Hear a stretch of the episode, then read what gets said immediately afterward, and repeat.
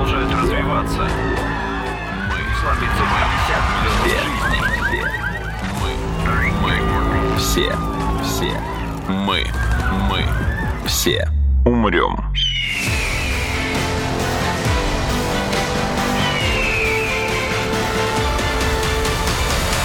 Мы все умрем.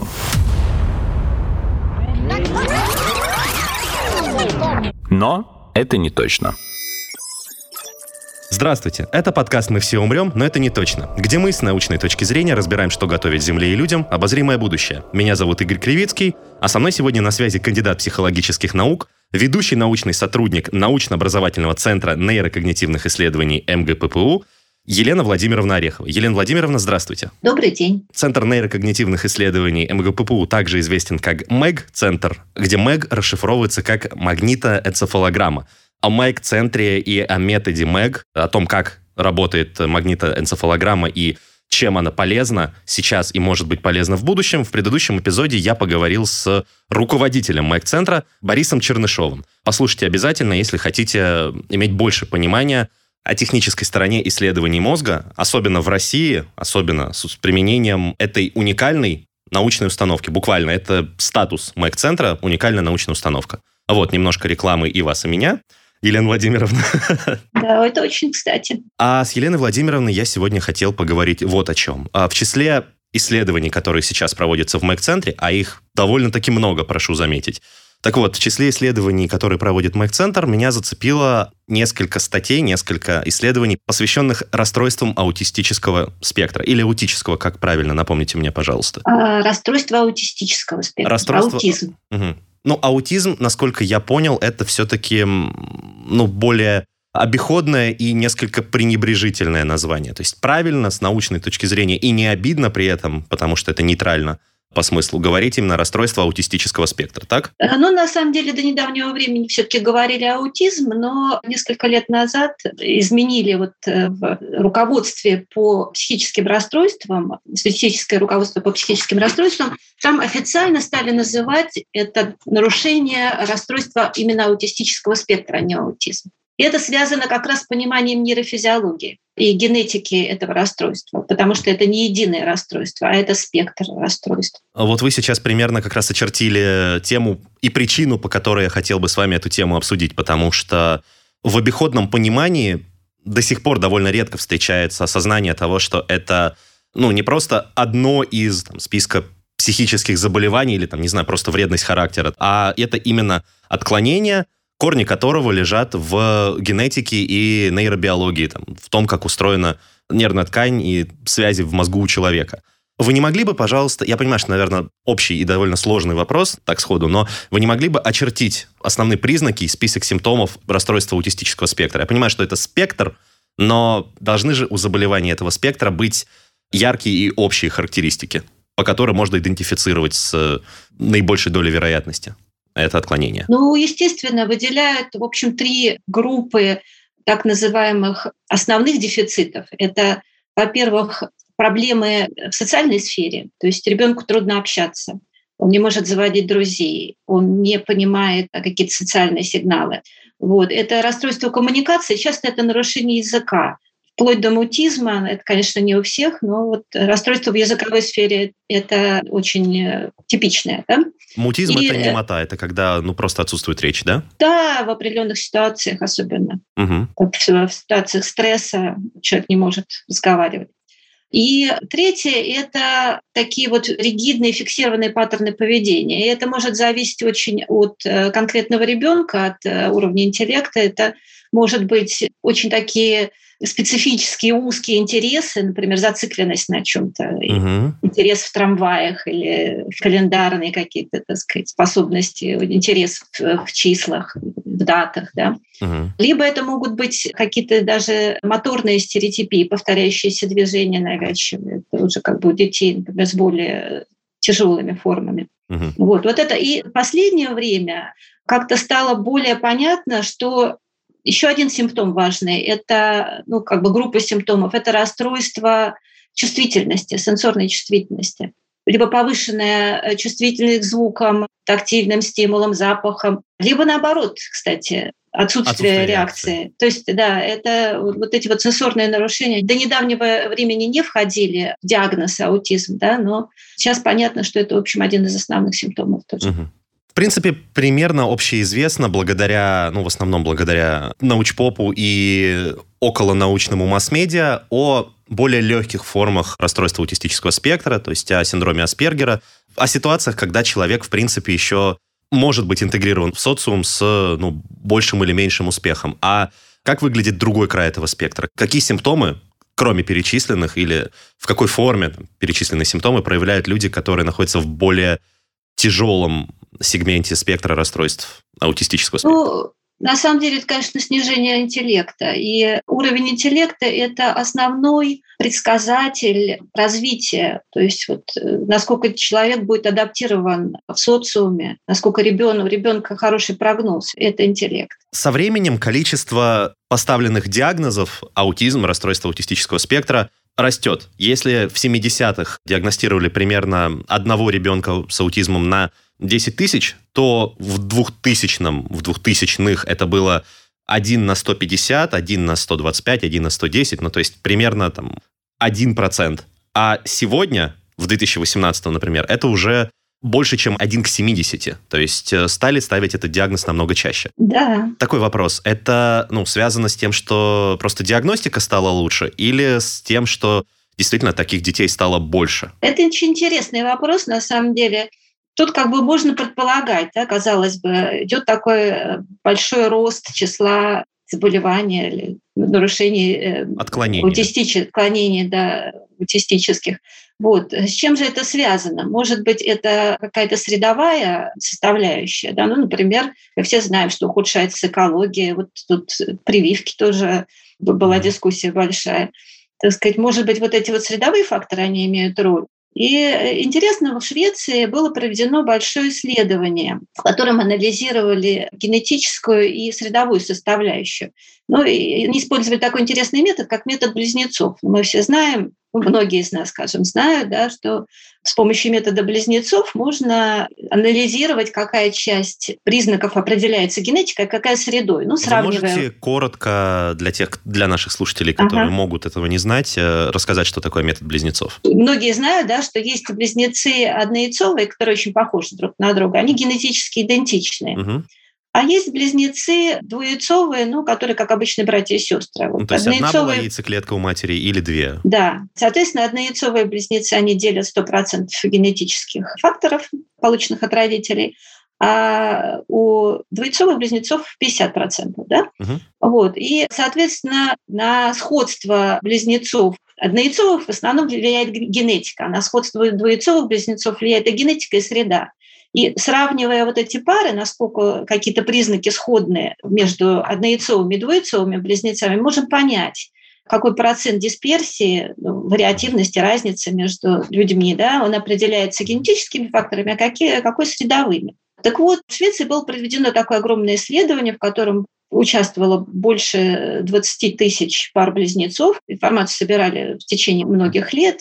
Вот. И исследователи сравнили увеличивается ли вклад среды в число э, аутистических расстройств. То есть да? они смотрели, диагностику. стало ли больше людей с расстройством аутистического спектра среди двухяйцевых близнецов, разнояйцевых? Да, ну, скажем так. Вот если это среда, то, в общем-то, должны быть э, увеличиваться число угу. так сказать, сходство двоецовых близнецов. И каким выводом вот. Но, они пришли? А, этого не произошло, этого не происходило, потому что, ну, в общем, в разные годы соотношение генетических средовых факторов примерно оставалось постоянным. Угу. То есть это говорит о том, что среда, скорее всего, не является фактором увеличения числа случаев аутизма. Да?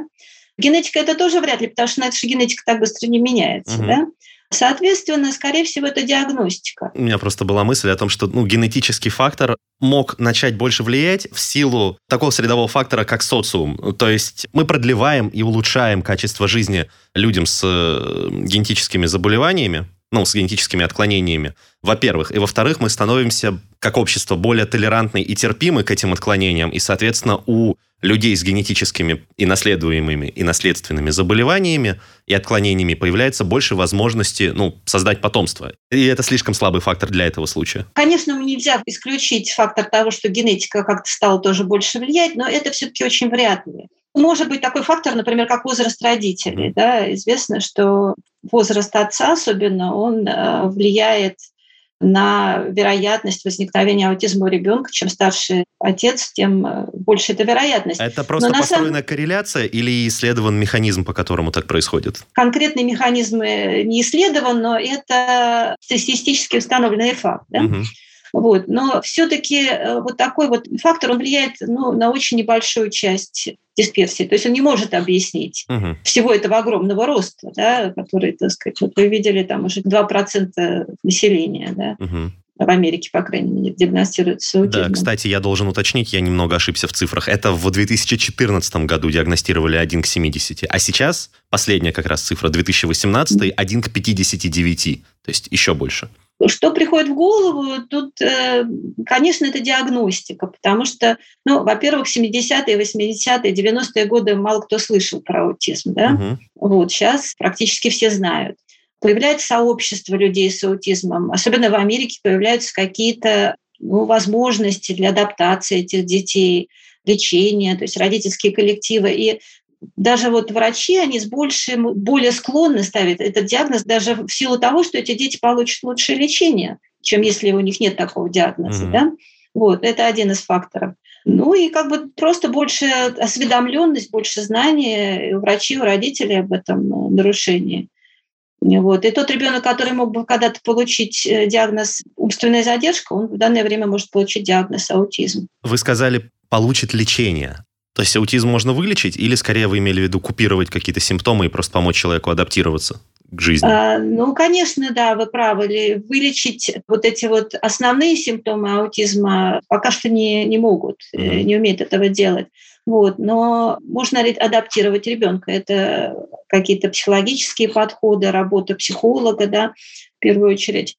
Можно адаптировать к социуму, выучить каким-то простым вещам, возможности как-то, так сказать, жить самостоятельно да, угу. в будущем. Также э, какие-то симптомы, связанные с аутизмом, ну, например, э, часто бывает расстройство сна, гиперактивность с нарушениями внимания.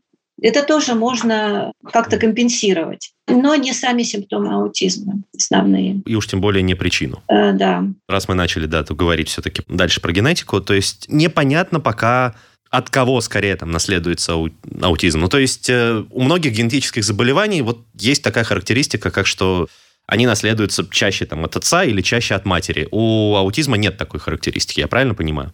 Равно а, вероятно нет, от обоих нет, родителей. Э, нет, такого нет. И в большинстве случаев это так называемое полигенное нарушение, то есть вовлечено может быть очень много генов. Угу.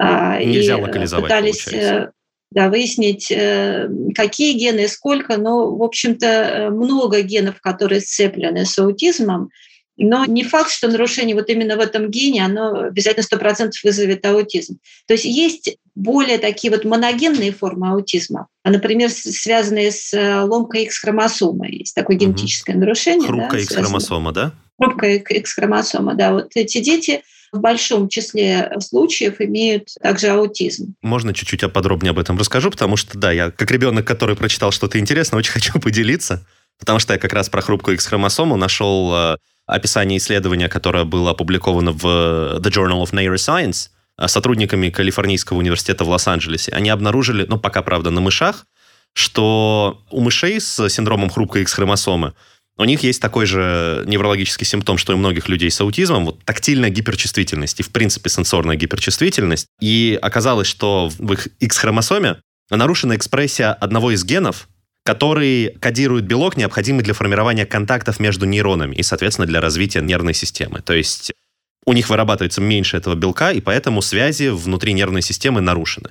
Вдогонку такой вопрос. Связь симптомов с генами, которая установлена, это скорее генетические нарушения или эпигенетические? То есть это нарушения в структуре ДНК или в экспрессии каких-то генов, то есть в том, насколько активно они работают? Ну, на самом деле и так, и так. Вот, я сразу скажу, что я не большой специалист в генетике аутизма. Угу. Вот, и конкретно про какие-то генетические конкретные нарушения я говорить лучше не буду.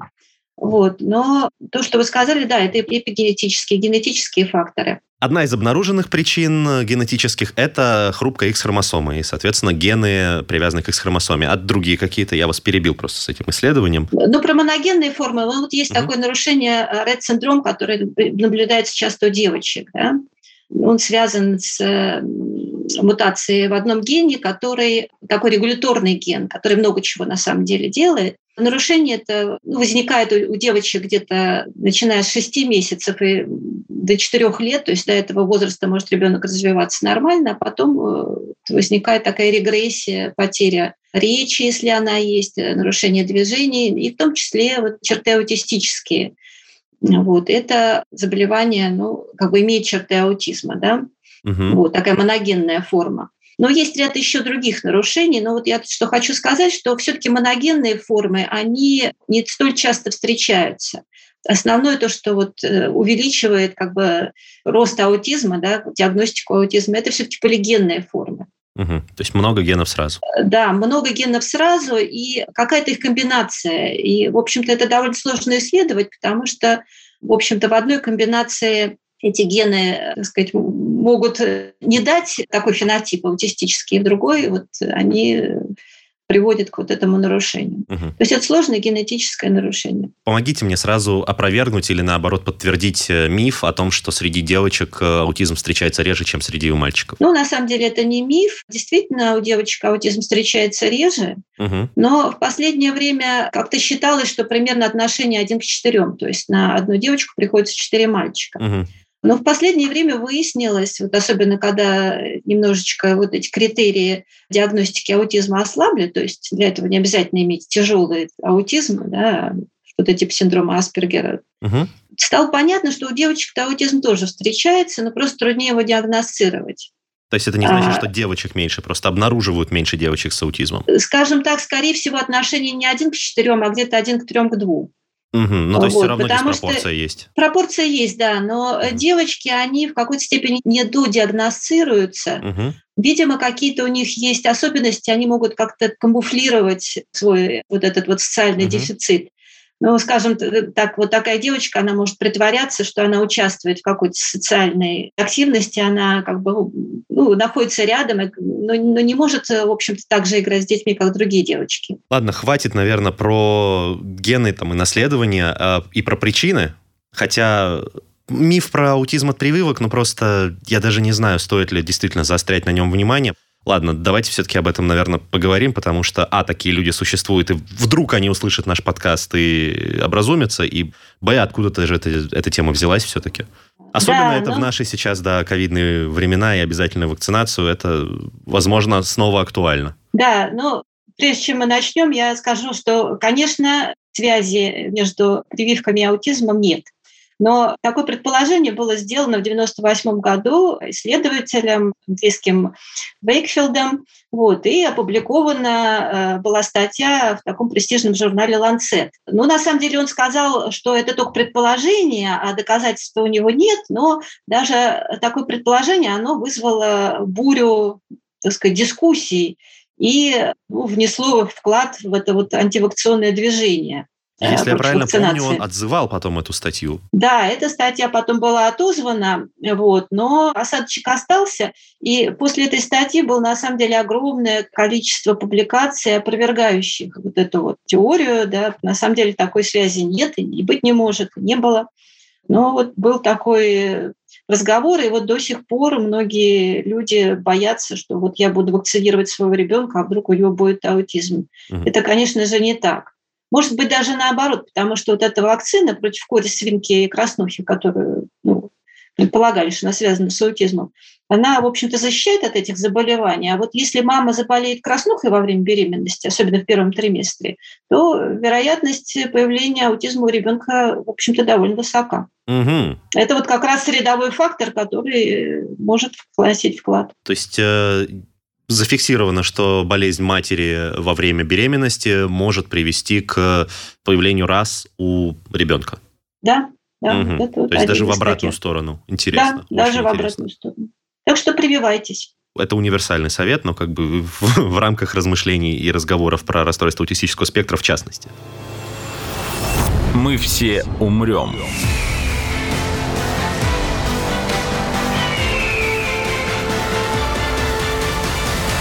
Но это не точно. Если говорить все-таки уже не про причины и наследуемость аутизма, а про то, как устроен мозг и нервная система человека с расстройством аутистического спектра. Много ли есть механизмов вот именно работы мозга и нервной системы человека, обнаруженных и связанных с какими-то симптомами раз? Ну, в конечном счете все нарушения генетические, они ведут к нарушениям э, работы нервных клеток. Угу. Вопрос, как эта работа нарушается, есть ли какая-то система матика в этом, да, то есть так. если какие-то определенные нарушения, связанные с аутизмом. Но на самом деле было несколько теорий, что, собственно, нарушается.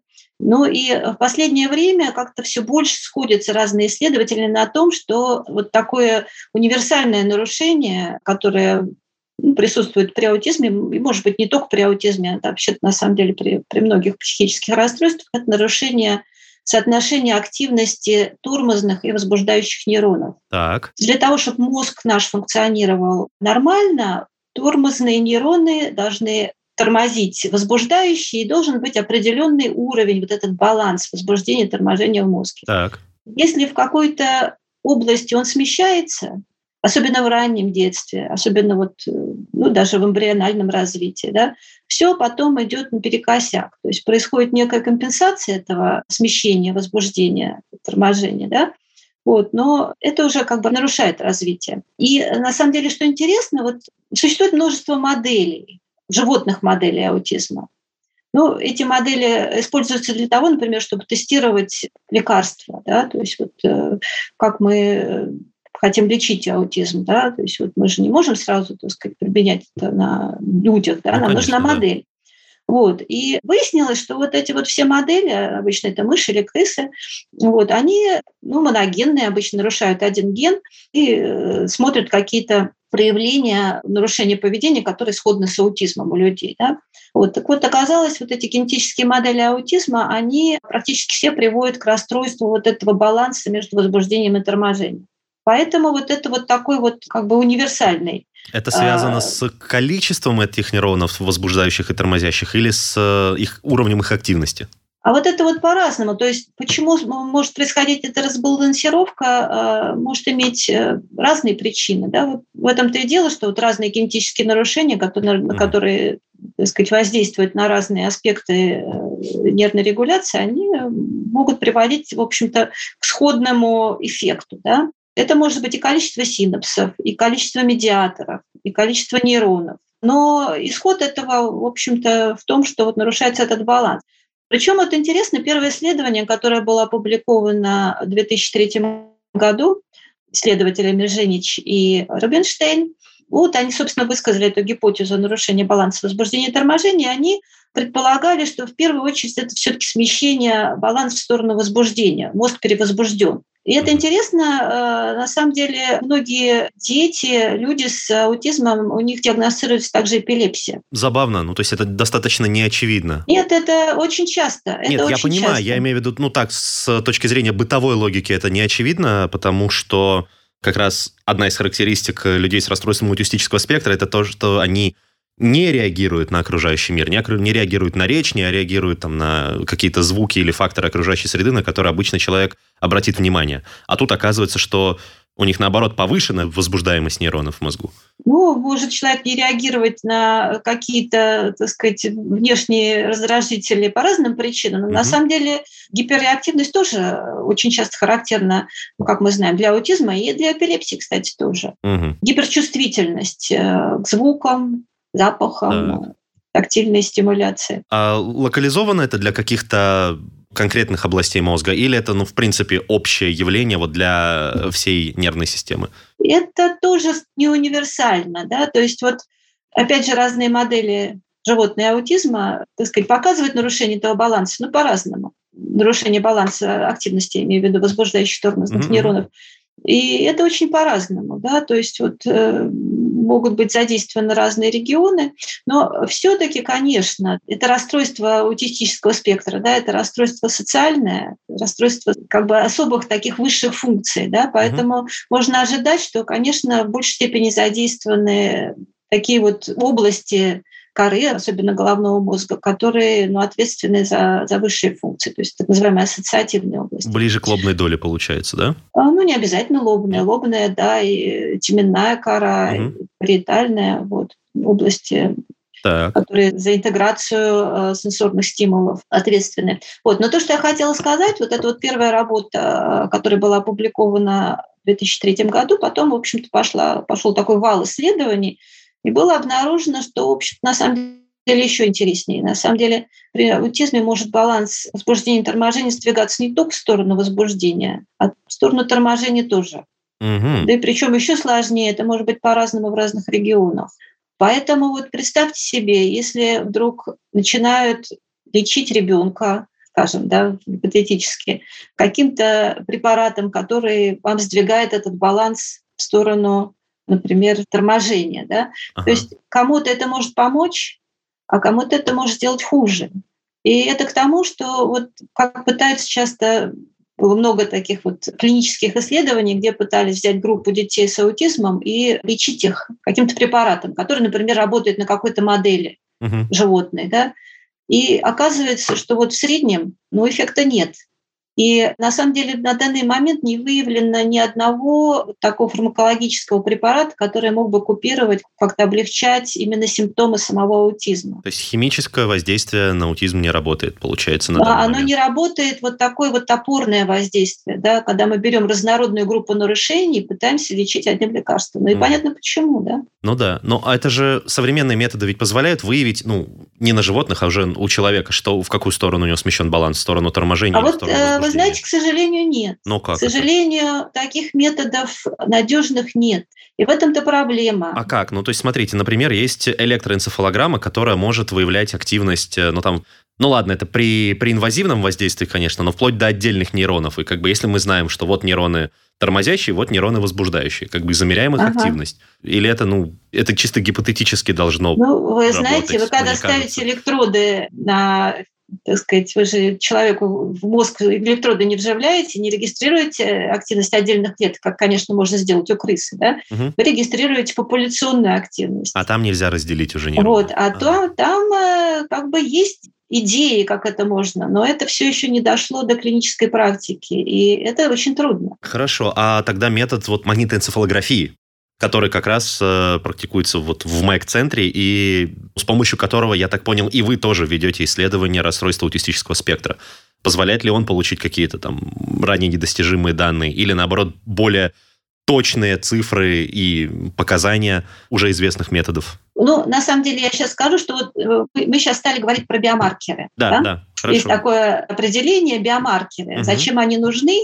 Биомаркеры – это некие показатели да, функционирования, э, например, э, нервной системы, да, которые могли бы помочь, ну, например, диагностировать какие-то определенные группы, да, то есть как бы разделить аутизм на группы, сказать, что вот эта вот группа характеризуется таким нарушением доминирующим, а эта группа характеризуется другим нарушением доминирующим. Да? Так. И вот э, имея вот такую некую классификацию, ну, может быть, с большим успехом можно было бы проводить такие клинические исследования, да, то есть разделяя э, нарушения каких-то смысловых групп. И, кстати, эти биомаркеры, они очень важны для, для так называемых трансляционных исследований, когда мы хотим перенести то, что найдено на животных, на человека. То есть как вы будете смотреть, так сказать, соотношение эффекта на человеке и на животном, да? То есть вы же не можете проверить языковые способности или интеллект у животного, да? Или какие-то ну, социальные функции, может быть, можно проверить, но как сложно тоже. Да? Вот поэтому вот для таких трансляционных исследований вот эти вот биомаркеры важны. Uh-huh. Вот, ну, значит, теперь к, собственно, магнитоэнцефалографии. Чем она тут может помочь? Да, вот вы сказали, что есть такой метод электроэнцефалографии, там можно мерить электрические сигналы от мозга. Uh-huh. Вот. Но на самом деле магнитная энцефалография, она в чем-то похожа, даже, скажем, очень похожа. Вот, то есть мы видим популяционную активность нейродов, мы ее очень хорошо видим во времени, то есть вот с таким миллисекундным разрешением. Вот, но с электроэнцефалографией есть некоторые проблемы. Ну, во-первых, электрический сигнал, да, он проходит плохо через ткани головы, через череп, да? угу. то есть он размывается. И, соответственно, мы не точно знаем, откуда он идет. Есть также такая проблема, что электроэнцефалография не видит э, некоторые такие вот быстрые ритмы мозга, которые, например, очень хорошо видны магнитной энцефалографии. Вот. А магнитный сигнал, он проходит через ткани головы, не искажаясь. И, соответственно, есть такие методы, когда используя модель, например, индивидуальную модель мозга и проецируя сигнал, например, сенсоров магнитно-энцефалографических на вот эту модель, мы можем, в общем-то, локализовать этот сигнал с большей точностью гораздо, чем в случае ЭГ. Я вас, извините, на секундочку перебью, и для тех наших слушателей, которые дослушали этот разговор до сюда, кстати, браво, так вот, а для тех наших слушателей, кто дослушал до сюда, я напомню, что о том, чем отличаются ЭЭГ и МЭГ, то есть электро- и магнитоэнцефалография, и энцефалограммы, соответственно, то есть что они фиксируют и плюсы-минусы обоих методов, я в прошлом эпизоде разговаривал с Борисом Чернышовым, руководителем МЭК-центра, и если вы хотите иметь лучшее понимание об устройстве этого процесса, о его физике и технологии, послушайте предыдущий эпизод. А, такая интеграция. Прошу прощения, что перебил. Продолжайте. Так вот, как я сказала, магнитная энцефалография, она а, лучше видит, с большим, э, с лучшим разрешением может локализовать источники сигнала, которые мы видим на сенсорах да, угу. электромагнитного.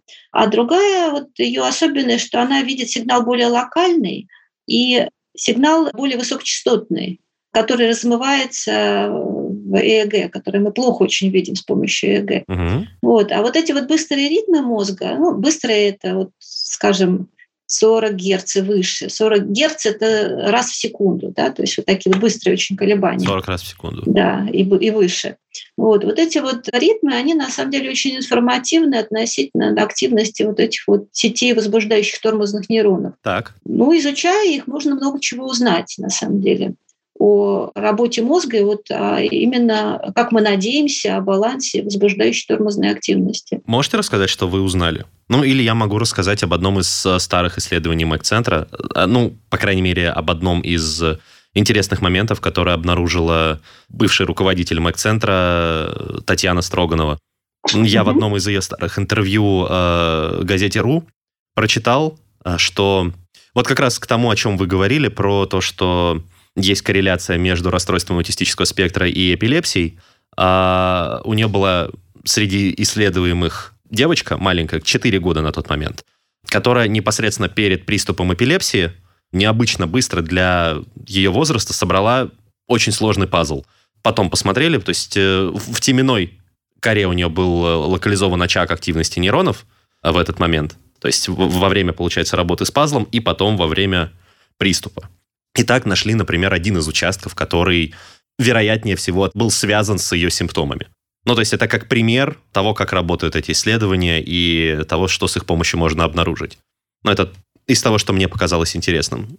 Да, но это вот так называемая study, да, угу. то есть вот на одном ребенке такое интересное наблюдение. Вот. Но то, что вот мы пытаемся поймать в наших исследованиях, да, на данный момент ведется такая работа, вот, мы пытаемся найти какие-то интегральные показатели, которые могли бы позволить нам как-то вот оценить смещение вот этого баланса возбуждения торможения. Да? Так. Ну, вы говорите собрать пазл, да? Ну, угу. это, конечно, интересно зарегистрировать активность. Прошу прощения, пятилетняя девочка, да, не четыре. Чуть-чуть. Пятилетняя, да? да. Ну, с пятилетними угу. э, довольно трудно работать с магнитоэнцефалограммой, потому что дети все-таки должны сидеть какое-то время неподвижно, угу. да? Значит, тут возникает проблема. Вот вы представьте, значит, ребенок с аутизмом, ну, маленький, скажем, 7-8 лет, да, вот, еще и задержка интеллекта.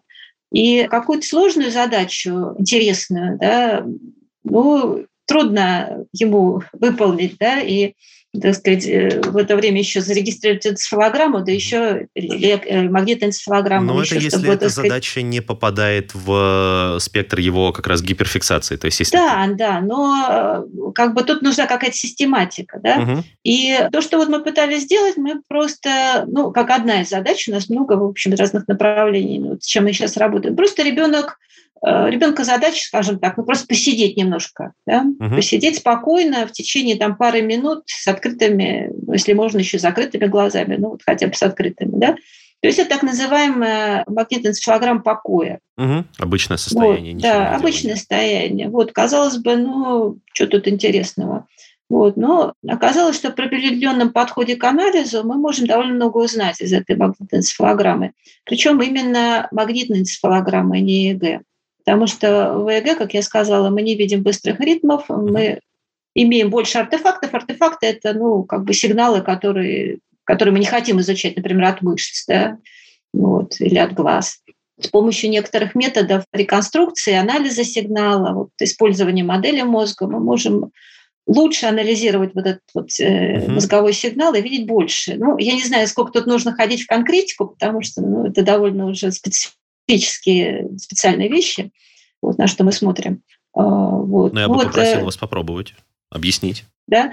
Ну, давайте Мне попробуем. интересно. Я думаю, соответственно, людям, которые слушают этот подкаст, раз они слушают его и дослушали аж до сюда, должно быть интересно. Скажем так, вот э, как обычно анализируют, часто, скажем так, анализируют электроэнцефалограммы, магнитоэнцефалограммы, можем посмотреть спектр спектр сигнала. Угу. Это, ну, скажем, э, так сказать, сколько мощности на какой частоте. Да? То есть вот у нас есть разные ритмы, медленные, быстрые, очень быстрые, да, вот, и э, получается так, что значит, вот медленные ритмы, они вот основную мощность сигнала занимают, вообще медленная активность. А чем быстрее ритм, тем меньше его амплитуда, да, тем, ну, так сказать, мощность его меньше, ну и, соответственно, его хуже, хуже видно, как я сказала, да, uh-huh. на энцефалограмме. Вот. Но кроме вот этих ритмов есть так называемый еще периодический сигнал. То есть если мы посмотрим на спектр, то есть он вот это вот не периодическая составляющая, не ритмическая, скажем, просто шума как бы, да, угу. вот этот вот шум мозга, он э, больше э, амплитуде на по мощности на э, низких частотах и снижается к высоким частотам. И если вы построите логарифмическую зависимость, то это будет прямая, как ни странно. Так. Прямая, которая имеет наклон. И вот этот вот наклон, как оказалось в исследованиях на животных и в последнее время даже на людях, вот этот вот наклон на самом деле очень интересен, потому что он как раз отражает изменение баланса между активностью возбуждающих тормозных нейронов. Это было показано на животных с применением фармакологии. Это было показано на людях с применением анестезии при операции, мерили энцефалограмму. И вот это вот смещение вот этого наклона спектра, оно совершенно систематическое. Вот это в данный момент, чем мы интересуемся, что мы пытаемся исследовать, и получили уже довольно интересные предварительные результаты. И как эти знания, полученные потом можно будет, ну, как вы предполагаете, что эти знания можно будет применить в либо в помощи таким людям, либо в получении дальнейших знаний о них? Ну, я думаю, что вот если речь идет о биомаркерах, так. А, которые, в общем-то, очень востребованы, про это пишут. Но они действительно нужны для э, клинических исследований. Не знаю, насколько такие клинические исследования у нас в России сейчас проводятся, но на Западе их довольно много. Получают на это деньги от сообщества аутизма. Вот, и э, к этому большой интерес. Вот. Нужны такие биомаркеры. Ну вот представьте спектр магнитной энцефалограммы. Вот этот спектр можно померить на животных, можно померить на человеке. Нет проблем, да? Угу. И, в принципе, это такой вот интересный биомаркер, который мог бы использоваться для этих трансляционных исследований. Но для переноса знаний животных на человека можно было бы тоже интересно попробовать про, ну, как бы стратифицировать тоже э, людей с аутизмом, насколько вот у них э, такие различия есть в одну или в другую сторону, да. Угу. Конечно, это потенциально могло бы быть полезно для клинических исследований каких-то препаратов. То есть я думаю, вот в эту сторону. Такой вопрос. Если удается обнаружить, локализовать и описать, и посчитать какие-то особенности работы мозга, которые связаны с симптомами расстройства аутистического спектра, можно ли купировать, а то и, ну, может даже как-то исправлять эти симптомы с помощью не фармакологического воздействия, а с помощью электромагнитного воздействия на соответствующие зоны для того, чтобы их, ну, тормозить или, наоборот, возбуждать их активность?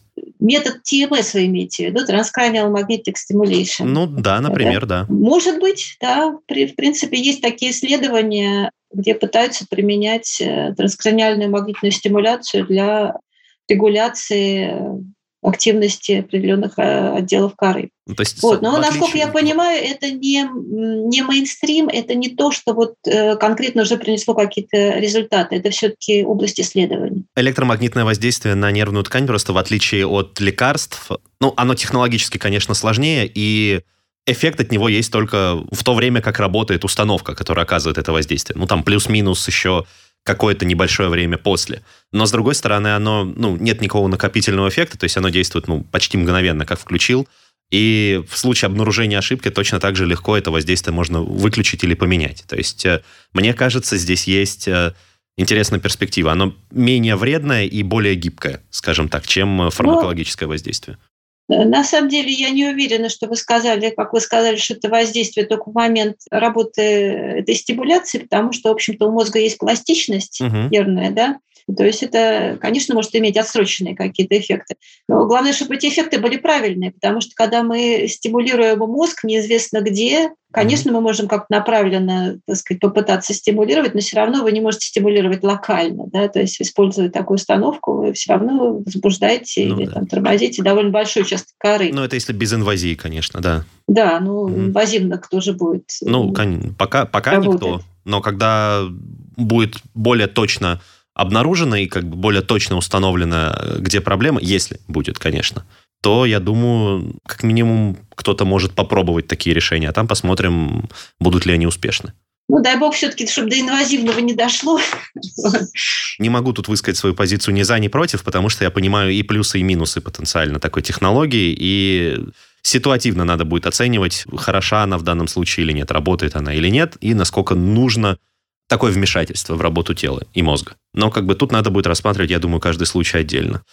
Елена Владимировна, у меня есть такой этическо-философский вопрос скорее. Смотрите, мы говорим про исследование людей с отклонениями, которые мешают им интегрироваться в общество, и в числе прочего мешают им участвовать в подобных исследованиях. То есть либо потому, что они не могут дать на него согласие, либо оно там будет юридически невалидным, либо потому, что ну, они не могут просто выполнять задачи, которые их просят выполнять исследователи. У нас получается такой замкнутый круг, что мы не можем исследовать этих людей из-за их заболевания и не можем им помочь это заболевание облегчить, из-за чего мы не можем их там, исследовать и так далее и по кругу. Во-первых, есть ли это проблема или я сейчас выдумал? И если она есть, то, ну, может, есть ли какой-то из нее выход? Я уж не знаю, в какой плоскости он будет лежать, в научной, в юридической, там, в этической и так далее ну, не знаю насчет юридической плоскости, вот, но тут вопрос, скажем, уровня нарушения, да, то есть угу. если так сказать, у людей с аутизмом сохранный интеллект, они могут принимать какие-то решения. Они, кстати, даже очень интересуются участием экспериментов. Например, э, у нас было проведено исследование, где вот э, взрослые мужчины с удовольствием приходили и, так сказать, участвовали, вот, и даже они очень были хорошими испытуемыми, очень дисциплинированными. Взрослые мужчины с вот. диагностированным раз, да? Да, угу. да, но это было шведское исследование, на самом деле. Так. В России это могло быть сложнее. То есть вот как бы я не вижу проблемы э, в случае людей с, с нормальным интеллектом, угу. вот, но в случае со сниженным интеллектом до сих пор мы работали с детьми, конечно, да, вот. У детей есть родители, которые принимают полную ответственность за решение прийти к нам и поучаствовать в наших экспериментах. На самом деле родители, они приходят не просто так, они интересуются, угу. то, так сказать, конкретно с ребенком, интересуются вообще вот этой проблемой, да.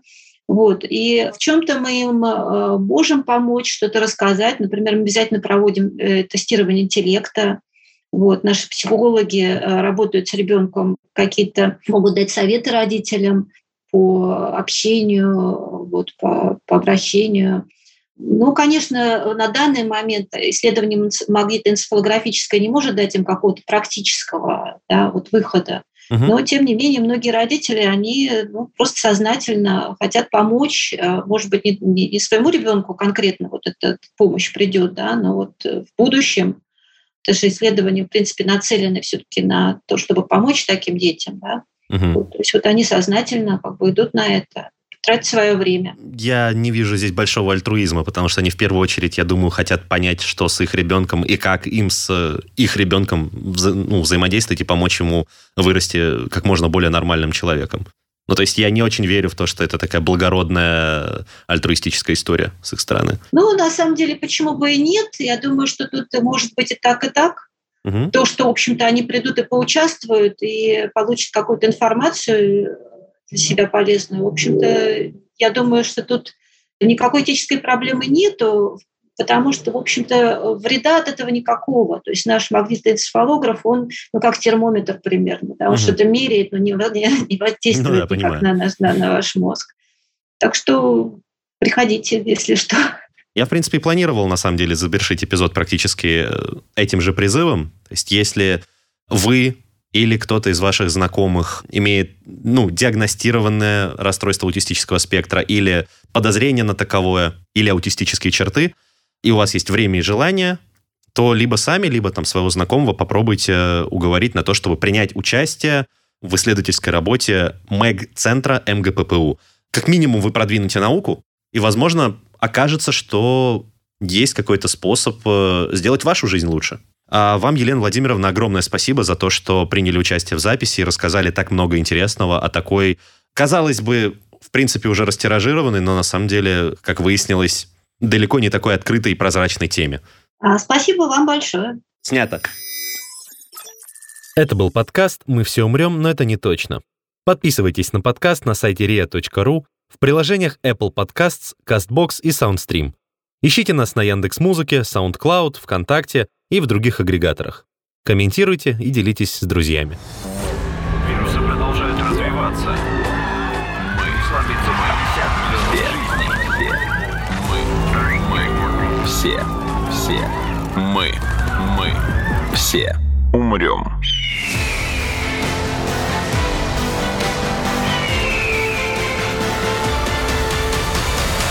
Мы все умрем.